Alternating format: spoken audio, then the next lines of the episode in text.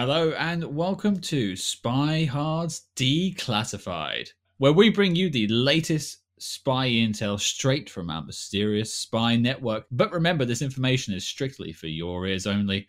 I'm Agent Scott. And I'm Cam the Provocateur. Before we tackle the exciting film we have lined up this week, I think we should explain what Spy Hards Declassified is. Yeah, I was curious why you were calling me. This is very inconvenient, Scott. I'm very busy right now.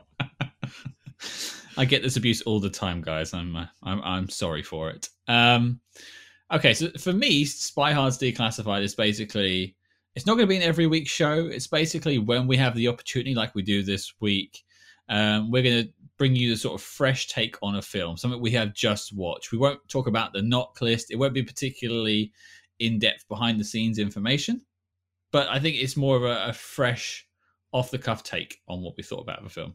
Or off the cuff link if we're to go James Bond style. Yeah, this is an opportunity for us to give those first takes on newer movies, you know, kind of that opening weekend kind of idea. We're looking forward in the future to doing movies like a No Time to Die or a Black Widow. But we have something a little bit different, I guess, to launch this series, right, Scott? That's right. We were talking to the team over at Amazon Prime, and again, we want to thank them uh, for this opportunity. And they've basically given us an early screener of the film we're tackling this week, which is The Courier from uh, twenty twenty. It came out in the cinemas, now being released on uh, paid V O D on the day of release of this episode, which would be Friday, the sixteenth of April, twenty twenty-one. And also, they have set up an interview with the director of the film, which is fantastic. We, you know, we love talking to directors. Uh, Dominic Cooke, which we will be speaking to very shortly on the episode, and then we'll come back and we'll uh, talk about the film some more. Yeah, that's, I think, going to be a fun way to tackle this very interesting movie. Absolutely. So I think before we fly over to the interview, Cam, let's quickly just say what the film is, and then you can tell us a bit more about the director as well. Well, The Courier basically is a Cold War spy story about Greville Wynne, who was a salesman in England in the sixties during the time of the uh, Cuban Missile Crisis, that basically gets roped into a spy story in Russia um, with some uh, quite serious consequences. Ooh, tell me more, Scott, or maybe don't. Let's talk to the director about that. And we're going to talk, yes, to Dominic Cooke. So Dominic Cooke, um, fairly new to the film world, but has a very rich theater background. He was a director and writer in theater. Um, he worked for the Royal Shakespearean Company, the Royal Court. Um, again, this is one of the titans of the theater industry, and he hasn't made a lot of films. He's done a couple adaptations of the plays, um, but I guess his his first real, like, you know, film was On Chesil Beach, starring Saoirse Ronan, who was in Hanna, a movie we tackled early on in this podcast. Um, so I'm looking forward to talking to Dominic Cooke about this movie and the fascinating story that inspired it. Yeah, I mean, I wasn't too uh, familiar with him. I'm not a big theatre guy myself, but speaking with my other half, who actually watched the film with me, um, she pointed out that I had seen The Hollow Crown, which he made for B B C T V, and I had actually seen On Chesil Beach as well. And he actually recently did an adaptation of Ma Rainey's Black Bottom a couple of years ago, which has now been done into a Netflix film, of course. Right, right. Um, so I think what we'll do is we'll throw over to the interview now, and then we'll come back and speak about the film. Cam, roll the clip. And we are joined by the director of The Courier, Dominic Cooke. Dominic, thank you for joining us today. Thanks for having me. Um, now, I realise our time is is short, so we are going to fire some questions at you as fast as we can. Um, but uh, I'll start us off. Uh, so we basically we just reviewed the film on the episode, and the first thing I really wanted to know is, what brought you to this film? What got you interested in telling the story? Well, I was sent the script with a big pile of scripts to my agents in the U S. I just sort of finished a film, and they were like, right, we've got to get you next film. We were like, okay. And I read a bunch of scripts, and I just loved this script. I just immediately loved it. The story was extraordinary. I didn't even know it was a true story. There's nothing on the script that said this is a true story. Of course, as it, as it sort of developed, I thought this has to be a true story. And then at the end of it, I found out that it was, sort of got really into the research. But I think for me, in the end, what really sort of won me over was the fact that it had sort of a more than most spy stories. Uh, there are so many spy movies that are sort of, uh, that have the coldness of the calculation uh, that is the center of the action of the film, but you don't really get much cost of it, the personal cost, and the sort of um, relationships the sort of personal relationships at the heart of it. And because this story involved a, a regular person rather than a trained oper operative, um, it, it, it allowed the space for that. And that that really sort of moved me and, and brought me to it. Hmm. Okay, so I'm, I'm interested there, you know, we tackle spy movies every week, and uh, there's such an established tone to spy movies. I'm curious if you were looking at any, you know, spy films for influence, or if there was anything you kind of had in mind when you were tackling this project. Well, we did look at a few, and the, the one that really stood out was The Spy Came In From The Cold. Because uh, we were looking mostly, actually, I mean, I've, obviously I've seen a lot of other spy movies and enjoyed them, but we were looking mostly at sort of period uh, movies from the same kind of time. And what I loved about that was the sort of completely unglamorous world that it portrayed. It's sort of gritty and really rather unpleasant. And I thought, oh, that feels a bit more like something that's a bit more real. And also it had a sort of sustained, slow, steady intensity to it that I thought was brilliant. I had seen it years ago, actually, but I sort of came back to it. Um, and actually, otherwise, the, the influences on the film were more uh, from sort of Hitchcock and other types of movies from the period uh, um, than than other spy movies.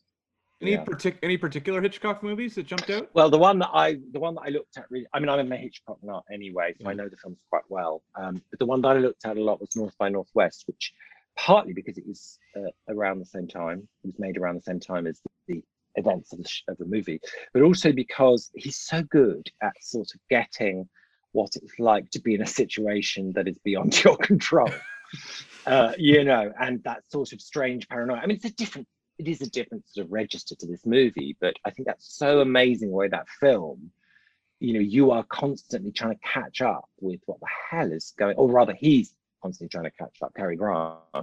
And we, it really influenced the way I thought about shooting the movie, because um, uh, because what he does, I mean, the, the example I would give is, and the one I looked at, the sequence I looked at really closely is that incredible sequence in the uh, in the cornfields with the crop sprayer, and and how he constructs that, which is very typical of him.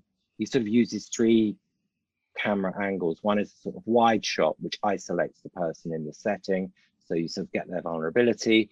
Then you go to the sort of reaction on quite quite tight on Cary Grant, and then you get to the clean P O V, which we used a lot, clean point of view, which basically is seeing the world through the eyes of the protagonist.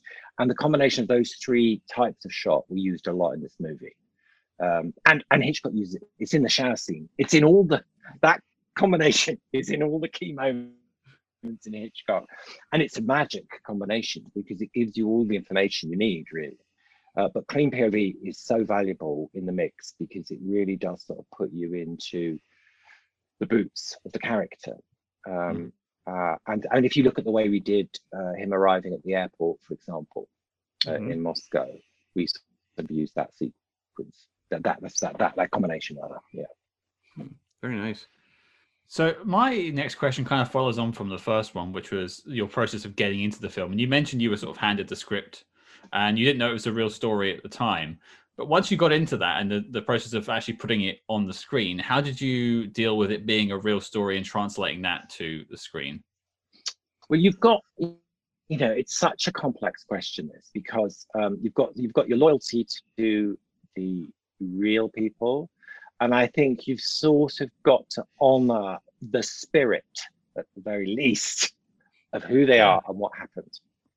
Uh, but at the same time, you've got to make something that's compressed, hugely compressed. I mean, if you're doing a T V series, you've got much more space to sort of get into the nuances and the sort of sort of B, B subplots and all of that.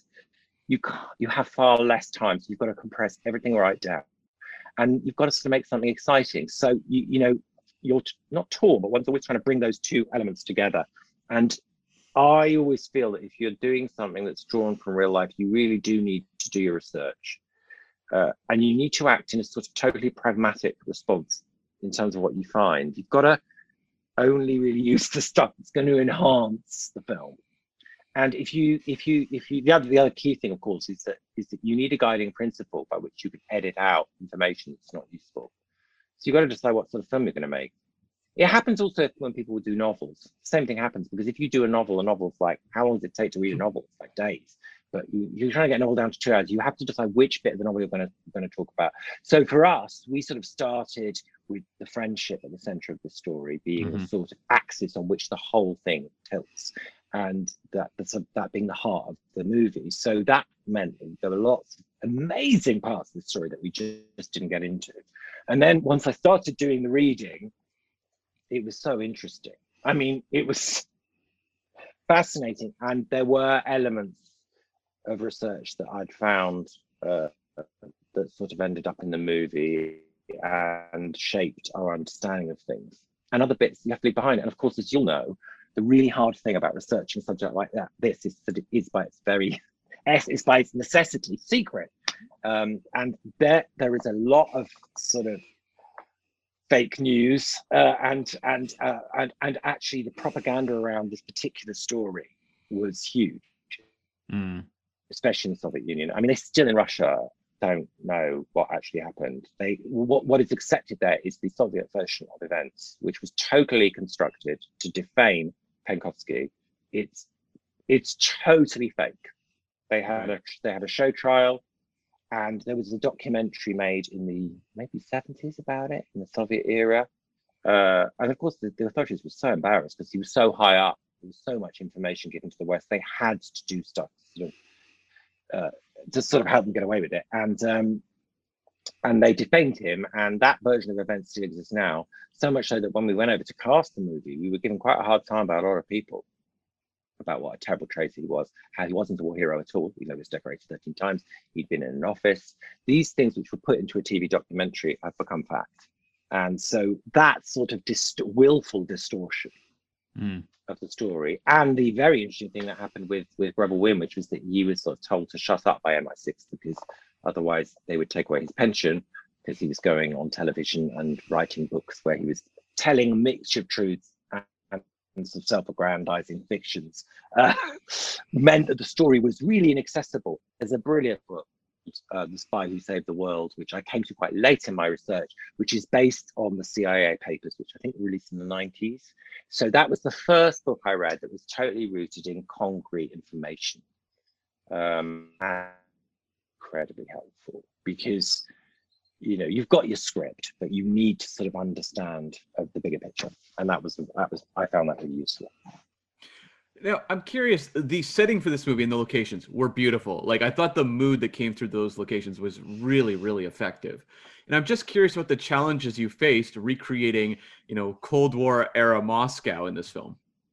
Yeah, that was quite hard. I mean, Uh, I had actually been to Soviet Russia in the eighties on a school trip, which was unbelievably helpful, because it was, even then, so different to anything I had seen before and pretty much since, that it sort of helped me. And actually, that my production designer got so bored of me talking about my school trip, it became a running joke. Because every time he went on a vacation scout, there I'd be going on about, you know, the key lady in the hotel, or the, you know, there were so many things that were so sort of weird and unique that we tried to sort of get into the uh, into the movie. Uh, but yeah, we went to quite a few places. We went to Kiev, and we went to um, Belarus, to Minsk. We nearly shot there, actually. We were going to do two days there because it's it's a sort of monument to Stalinism. Uh, there's an extraordinary, you know, it's, it's still got a K G B there. It's still mm-hmm. in that in that era, and um, a very strange place. And um, you know, they've still got the sort of thirty foot Lenin statues and all that. So we were going to do a lot of exteriors there, but it turned out that we couldn't get sort of, it wasn't reliable because the, they couldn't promise us access to the buildings we needed. So we shot it all in Prague. Some of it is uh, some of it is sort of green screen uh, augmented.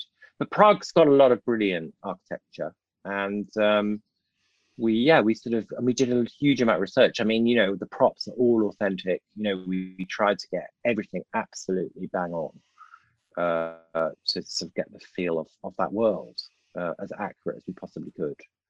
Um, but I have to say, my the fact that I had been, and I've been to Russia a lot since for various reasons for work, uh, was very helpful, because it's, it still is, I think, uh, such a different culture.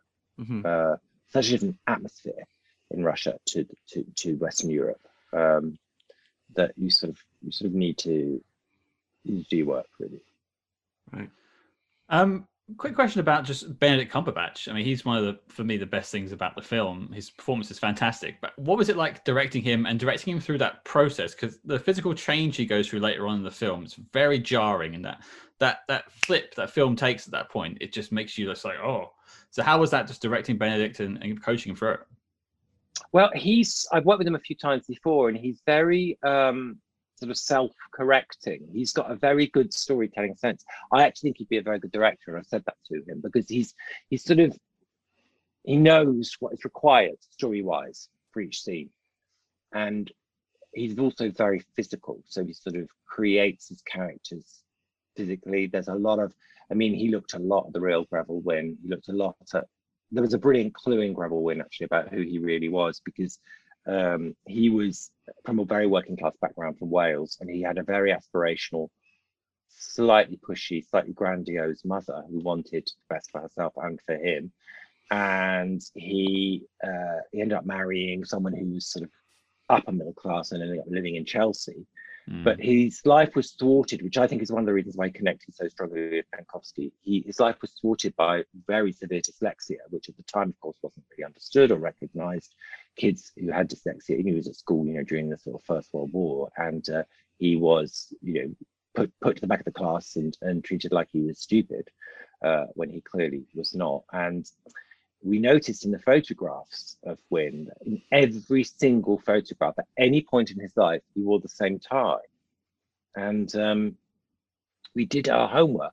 I don't know how we found this out. This was not me that found it out. It was someone in the wardrobe team found out that the tie that he wore was the Nottingham University tie. Right. Um, and he had not actually attended Nottingham University. However, he had attended some lectures there as an outsider. Hmm. Uh, in engineering, because that was his special specialty, because he couldn't have got in because of his dyslexia. And I just thought that was, we both fastened on that as a clue. Hmm. I mean, actually, we, we, we did it, you know, he wears that tie in every scene. But what, what I thought was so interesting was, what kind of a person is it that needs to defend themselves that strongly, you know, from, or sort of, or sort of put their status out there when they clearly hadn't really got that status. Mm. and and I think, you know, he did have a sense of not being recognized in a way that I think Penkovsky had exactly the same sense for very different reasons, uh, and I think that that sort of uh, grievance was part of the dynamic that, that sort of worked for them as a, as a pairing.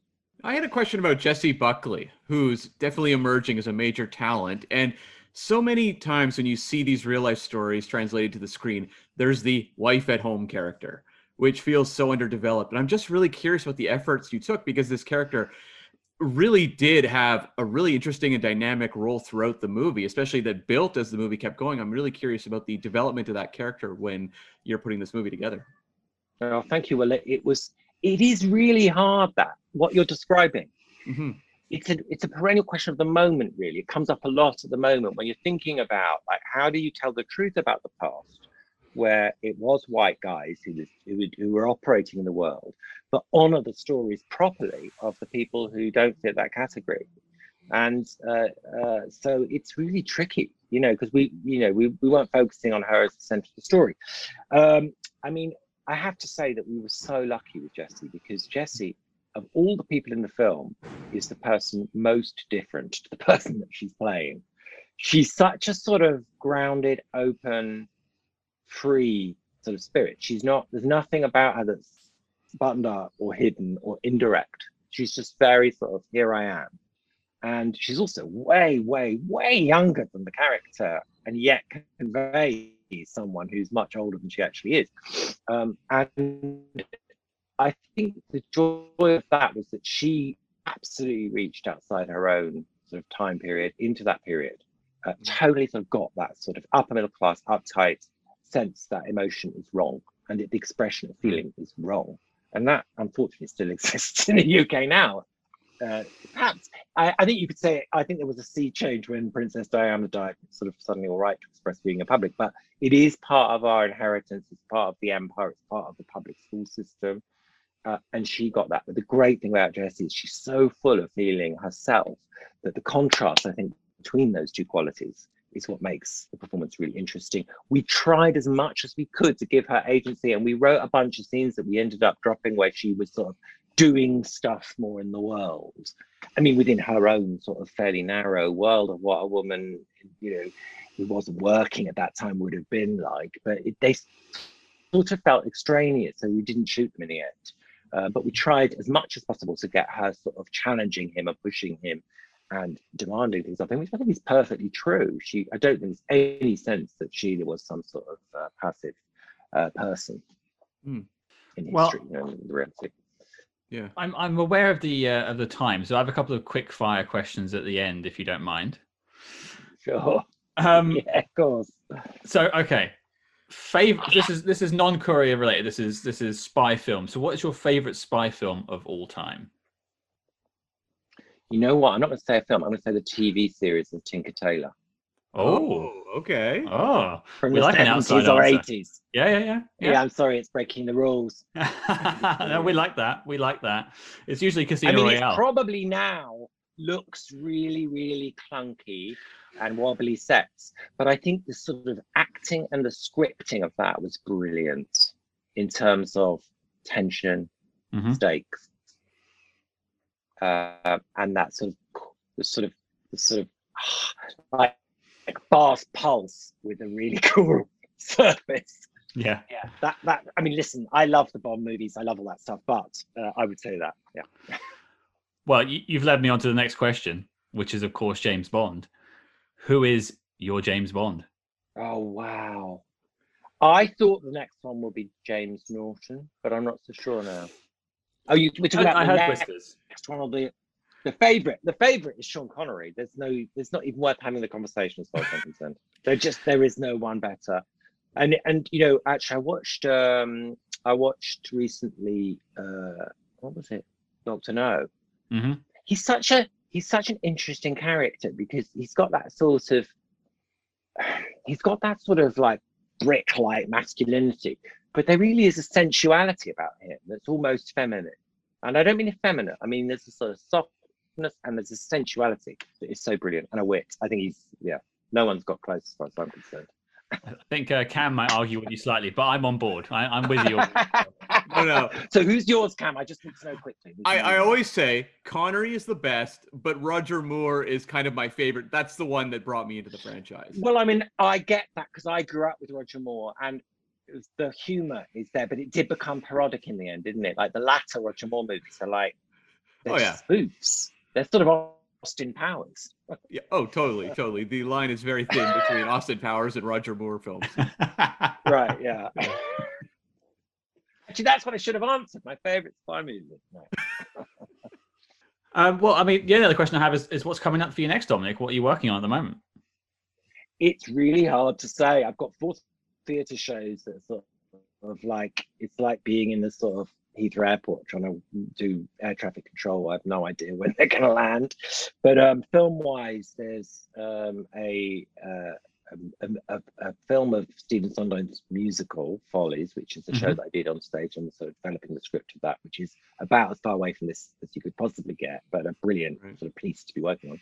And then there's a, a a film that I'm sort of trying to produce with the company I've set up called Fiction House, and the film is um, a sort of it's sort of drawn from those really wonderful early Woody, Woody Allen films, sort of intelligent romantic comedy. If you think about something like Annie Hall, it's mm-hmm. that sort of world of slightly neurotic, urban, intelligent people, um, it, and using London as a romantic setting. Uh, and it's a lovely script. It's very tender and awkward and funny. It's very funny. So they're very different projects, and I don't know which one will land first, but I'm uh, hoping something will happen next year. I don't know. It's so, I've given up making plans. I mean, it's just impossible.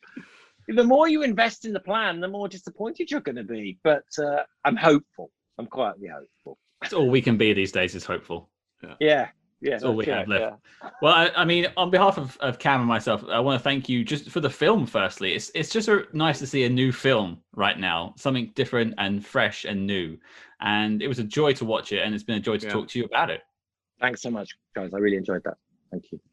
So there we go. That was our chat with director Dominic Cooke.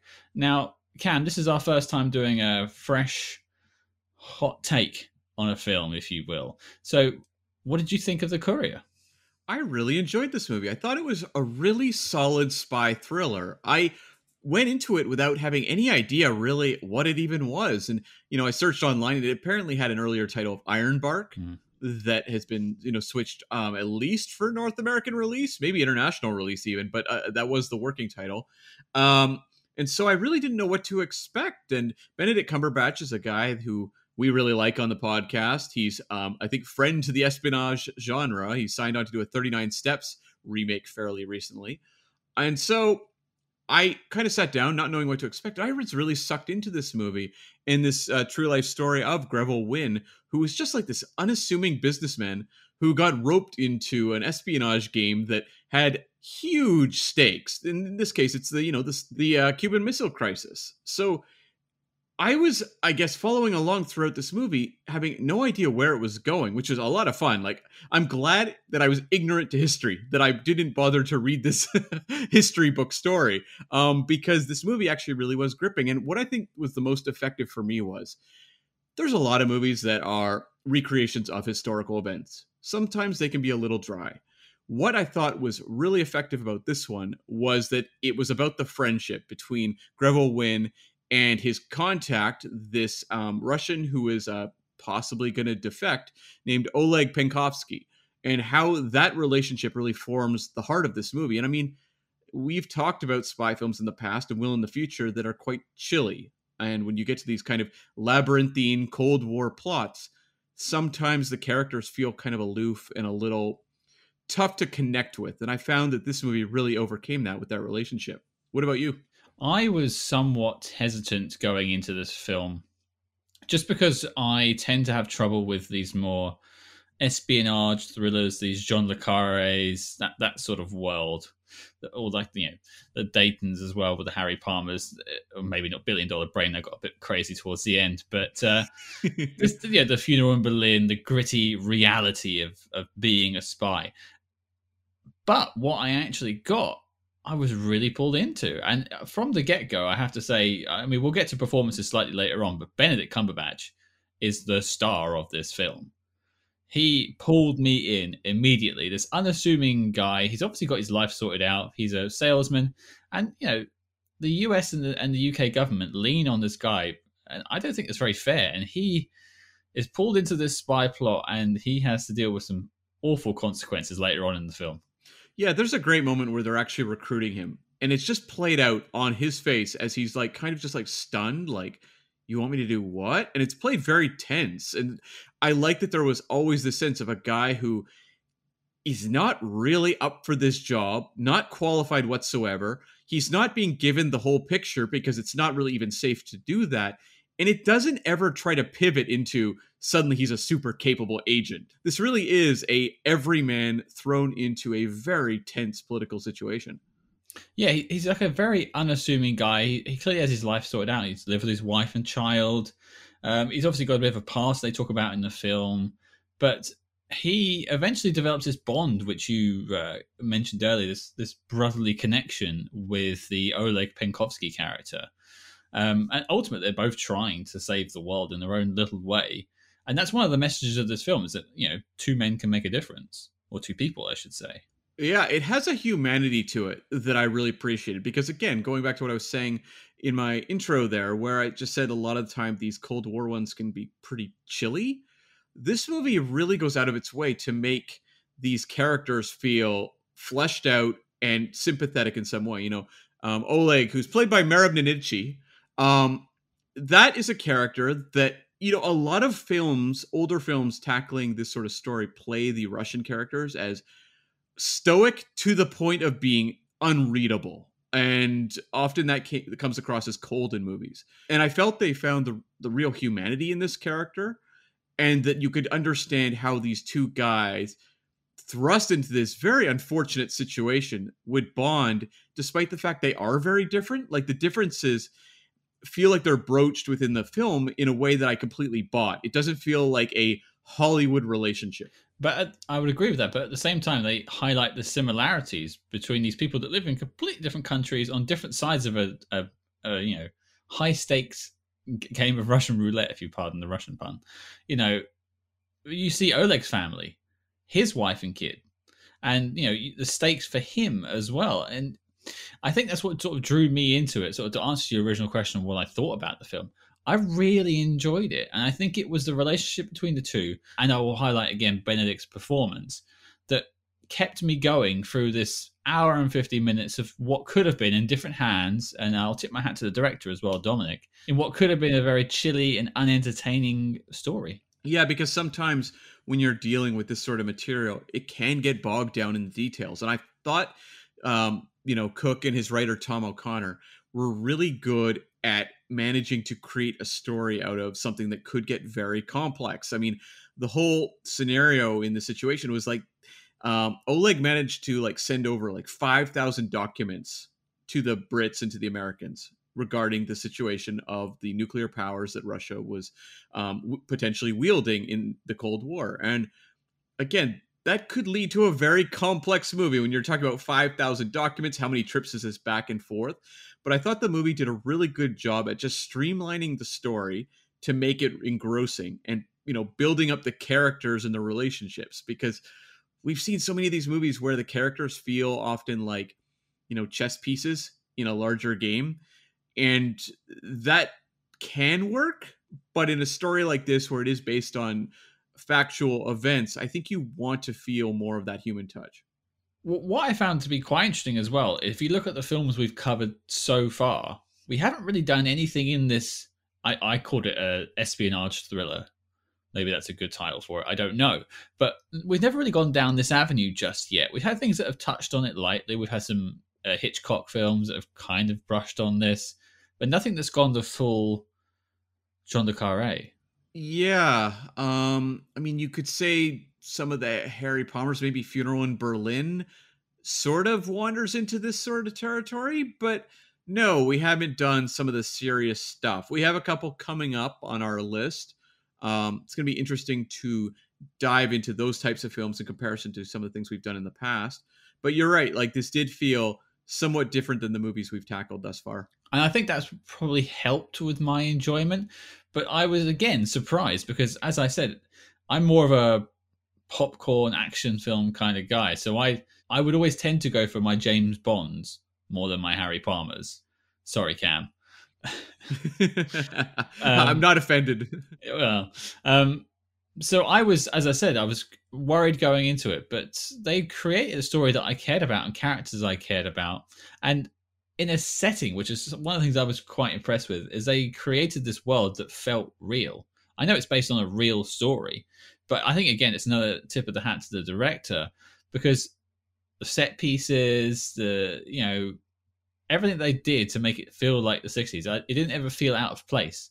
The performances felt tight, and I felt drawn into this world that they created. And also the location work in Prague is really beautiful. Like, this movie has some fantastic locations. It has the atmosphere of your classic spy story where you get to see Benedict Cumberbatch, you know, wandering into these kind of remote looking areas of, of Moscow and how terrifying the situations often look. It's a uh, pretty great uh, location work here. This movie has genuine atmosphere. It it really does, and that definitely helped it. And something that I was just checking on my notes about, um, and it actually really carries all the way through, is there's this sort of duality between the two main characters. You know, you've got one living in this opulent, you know, Western world, and then you've got this communist world, and the stark contrast between the two. And you think about like the fluffy life that Benedict Cumberbatch's character is living, and then you have uh, Penkovsky, who, in the second scene, you see him, you see someone get put to death right in front of him. Right. Yeah. Oh, yeah. And also, I think that's effective in establishing why he's in so much danger and why Benedict Cumberbatch could be in a lot of danger by taking on this mission. But also, um, sets you up for knowing where this character's fate may lie at the end of the movie. Yeah, and I think we should point out as well, in terms of the, the real-life story and, and what we saw on the screen here. So this is based, as I said, on a real-life story between... and these are the real people. And at the end, you actually see an interview with the real um, Greville Wynne, which is quite interesting. Um, and they did potentially prevent the, you know, the Cuban Missile Crisis from escalating any further.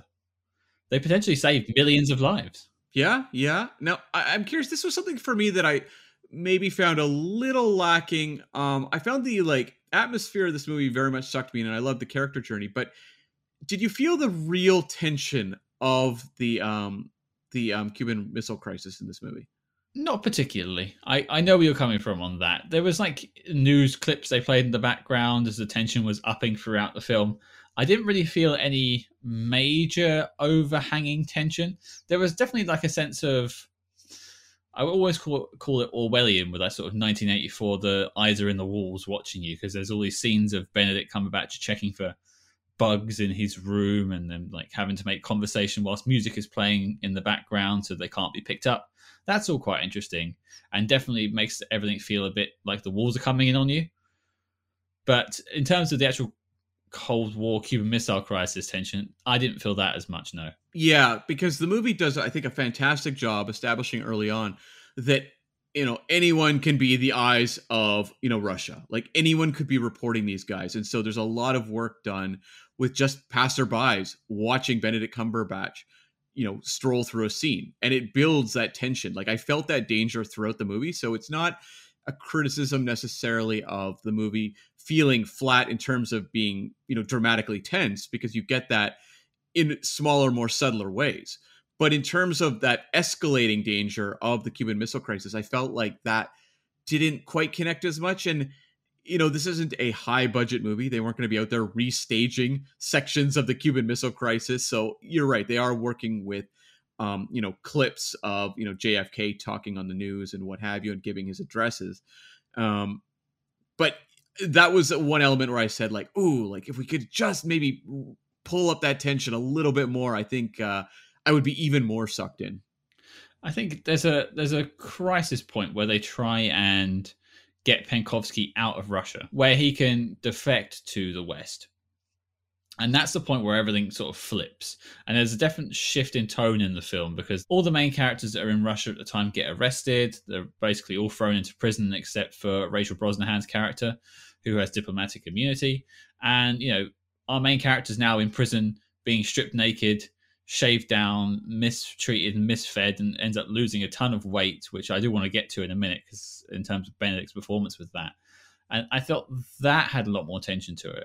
Just the unknown of being in that prison. Yeah, I mean, I didn't know this story going in, and at this point, I was really thrown for a loop. I really thought this was going to end with the two guys living happily ever after in the U S or Britain or whatever. You know, like it, I didn't have any idea where this story was going to go. And uh, yeah, I mean, that's where a lot of tension comes. Like, the tension comes from the characters throughout this movie, and that's why it's so effective. And yeah, everything to deal with him, you know, with um, with Wynne being sent to prison in Russia was, um, it was harsh, and the movie didn't pull its punches.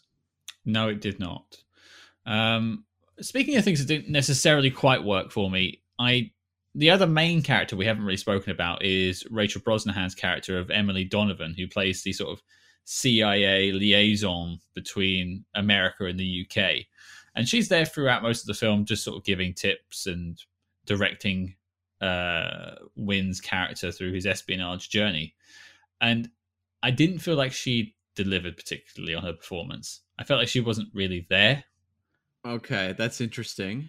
Um, I think it's a challenge when you're playing the composite character, because um, this this character was several people in real life. Right. And sometimes it doesn't translate great when you create a new character, you know, out of whole cloth for the movie, because you start to go like, this character feels like a movie character in comparison to the other figures who feel like they're living a human story.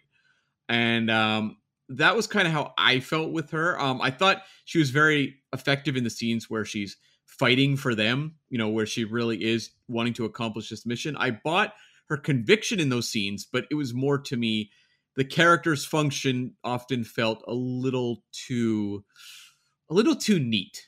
Yeah, that may have actually been the, the thing I bumped on. It, it, it felt clean. Like she wasn't really involved in the world. She was just like popping up and looking, you know, you think about like Benedict Cumberbatch's character later on looking completely broken down. She looked completely clean and immaculate. And I've actually been watching her recently in uh, The Marvelous Missus Maisel on Amazon. And I can, I've seen her range. She can do everything. Rachel Brosnahan's terrific. It's not an indictment on her. I just guess it might have been something to do with the character on the page, maybe. What I appreciated, though, was with this character who could have easily just been an exposition machine, they gave her moments of actual connection with the characters where you said, okay, this is at least working on a one-to-one basis. Like, I understand how she relates to Benedict Cumberbatch's character. And, you know, Benedict Cumberbatch's character's uh, wife is played by Jesse Buckley, who was in um, the Netflix movie, I'm thinking of Ending Things, um, this past year? I don't know. Time has merged together during COVID, so I don't even know if it was twenty twenty or twenty twenty-one. I think it was twenty twenty. But, um, you know, often you have the wife at home, and that's the character, the wife at home. But I felt like they really gave this character quite a bit to do at a certain point, and you have scenes with her and um, the uh, Rachel Brosnahan character where it felt like they were giving these two something to do just by playing off of each other in a scene. So while I, I agree, like the, um, you know, the composite character is a little awkward. Um, it felt like they were trying, they were trying to do something. Whereas a lot of movies would have just kind of wedged it and been like, I don't know, deal with it. I, I can definitely understand that. And there's a scene in, that pops into my head where uh, Rachel Brosnahan's character of Emily is consoling Jesse Buckley's character, Sheila, because Benedict Cumberbatch's character is in prison by this point, and she's telling her, like, don't give any information away to the press, but without actually saying, oh, he's actually a spy. Like, she's kind of leading her in the right direction to protect her and Benedict Cumberbatch's character and playing the game. And she actually sends out the uh, British uh, male sort of spy master out of the room because she knows that he can't handle that sort of conversation. So she's clearly in charge and knows what she's doing, and I appreciate that performance there. Yeah, yeah. Like, it doesn't feel like a thinly written character. Just feels like one that, again, it feels a little too good to be true. It's one of those characters who's always kind of in the right place at the right time, saying the right things. And you go, well, this doesn't, I don't know. You see Benedict Cumberbatch's character really feel like a person, someone who's having to adapt in the moment. And also the, you know, Penkovsky character, he's far more practiced in this world than Cumberbatch, but Penkovsky feels like he's having to improvise and, you know, having to recover in awkward situations. Whereas, um, you know, the, uh, the Rachel um, Brosnahan character, you don't get that as much, but that's, you know, it, it it's something that kind of stuck out to me, but it also really didn't impact my overall take on the movie. I think you're just sort of waiting for the next scene with the two leads. Yeah. When she's on screen and she's giving you sort of a setup for the next thing to happen, and you're like, okay, can we see Benedict again, please? Mm-hmm. Right. Which I say often, but that's that's beside the point. I mean, you know, um, she also has the unfortunate role, you know, for any actor, is your job is to move the plot along. And that is largely what has to happen, because Benedict Cumberbatch, by virtue of being a spy who's not in on the bigger picture, he's not going to be the one pushing forward on his story. He needs someone to keep putting him back, you know, in these dangerous situations. Yeah, I think that also moves us on to, I just want to touch on a couple of the main characters and their performances, and then maybe we'll just get to wrapping everything up. Um, mm. Benedict Cumberbatch. As you mentioned earlier, we're both massive fans of his work, but this is a tour de force for him. I did not expect that, yeah, um, because, you know, you think, uh, you know, I'm sure he just kind of shot this between Uh, you know, Avengers Endgame and the next Doctor Strange movie. Um, you know, I'm sure this was just kind of a quick job for him. And you could easily think that through like three quarters of this movie. And then you get to this prison sequence, and Benedict Cumberbatch really goes through a physical transformation in this movie that really knocked me over. I was genuinely shocked at how, uh, well, I mean, he looks pretty emaciated by the time this movie's over. Yeah, that's what really jarred me, because it feels like he's having a bit of fun with the character in the beginning. He's he's playing spy, and then the reality starts to set in, and then he's arrested. But then that whole thing where he's, you know, stripped naked, and they shave his hair, shave his signature mustache off and just remove his identity away. That whole scene just reminded me of a strange segue, but like uh, the second episode of the Chain of Command two-parter of Star Trek: The Next Generation, where you see Patrick Stewart's character of Jean-Luc Picard stripped down naked, removed of his identity, and and and the, the villain in that episode just trying to break his resolve. And the the Russians in this film are trying to break Wynne's resolve and get him to admit he was a spy. And it's heart-wrenching at times. Well, you see that this is a guy who's vulnerable throughout this entire story. Right from moment one that when they recruit him, he's someone who's highly vulnerable because he's not trained in any way, shape, or form to be doing this job. And you think, okay, well, that's going to be the tension of a guy who's vulnerable in any, you know, in any situation that he's going to be taking part in in this mission. And then you get here and you realize that whatever vulnerability was there before has far been exceeded now, because you are seeing him literally, as you said, stripped bare. Um, he's wasting away. We're seeing brutality, you know, heaped upon him and being tortured. I mean, I really uh, was quite blown away at how committed uh, Benedict Cumberbatch was to this performance. I mean, it really did blow me away. And I mean, he was actually the exec producer on this movie as well. So he was obviously someone who had some sort of stake in getting this movie made. And he must have viewed this as a real chance to deliver that sort of, you know, go for broke performance. Yeah, his, I think, production company were part of the creation of this film. Uh, I think one of the other exec producers is, is part of that company as well. But um, yeah, that whole, I, and I did a little bit of research before. He actually did lose weight for this this part. He lost a couple of stone in weight. So it's not one of those like Chris Evans digitally made smaller performances, although I do think they use a little bit of that digital effect later on. Probably. But he did lose a lot of weight for it, and it's it's visually striking. It reminds me of Christian Bale in The Machinist. Mm, yeah, yeah. And I mean, it's very wrenching. Like, I didn't expect this movie to be this wrenching when I started. You know, the first hour or something would not have led me to expect that. And when you see, you know, uh, Penkovsky meet up with him in that prison, it is a brutal sequence. Like, that moment is both the emotional high point of the movie and also just the most like gut churning moment. Yeah, because you see both of your heroes basically broken, and the only little bit of resolve that Benedict's character has left is he's found out that the Cuban Missile Crisis has been averted base basically thanks to their efforts. Yeah, and he gets to tell Penkovsky, who doesn't know this, that his work was at least, you know, validated and, and saved lives. He may not have saved his own life, which we find out he's soon executed afterwards, but he has saved millions, potentially, potentially the fate of the world, based on his what he did, and I, and that gives him some solace, which is uh, you know quite quite moving. I, I did not expect that from this film. I thought Nenichchi was really fantastic in this movie. I'd never seen him, I don't think, in anything, and if I did, it was nothing of, you know, where he like leaped off the screen to me. But he, in many ways, drives this movie. It's his story that um, you know, Benedict Cumberbatch's character is getting drawn into, and I thought he was really effective. And he is that final scene opposite Cumberbatch, and like your heart breaks for this guy. And throughout the the movie, like the movie does a really fantastic job taking, you know, a Russian character and making him not just sympathetic, but someone who really does break your heart over the course of the movie. Yeah, I, I know I spent a lot of time talking about Benedict's performance, but you're right. His performance is, is just as terrific, because he's playing almost like a mentor in some ways, but also this guy that knows he's bringing this newbie into harm's way, and feeling it must be weird uh, being a guy that sees through all the nonsense of communism at the time and, and the reality of Uh, the impending threat of nuclear fallout, and being just thinking, I need to defect from my own motherland to try and stop this. That's, that's a lot of weight to carry on your shoulders. And I think his performance really shows that he understands that. Yeah. Yeah. It's a really strong performance, and I look forward to seeing him in more films. Um, I need to check out maybe some of his other notable roles. I was looking through, he's done a lot of T V work, including uh, in Berlin Station, which is a, a spy T V show as well. So oh, okay. Okay. Spy connection for you there. Yeah. The only other performance I would highlight is Jesse Buckley, who you mentioned earlier, who plays Benedict Cumberbatch's wife, Sheila, in the film. And she has another tall order to deal with, which is being that sort of wife at home character.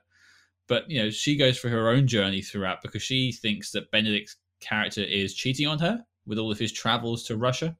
Uh, obviously, it turns out that he's actually just trying to save the world. Silly him. But uh, and she actually re- realizes that and has to go and see her husband being broken down in prison by the end. And again, uh, that that scene, maybe not the same as the scene that comes immediately afterwards where the two main characters see each other again, but that's a pretty heartbreaking scene too, and and, and well handled by uh, Jesse Buckley.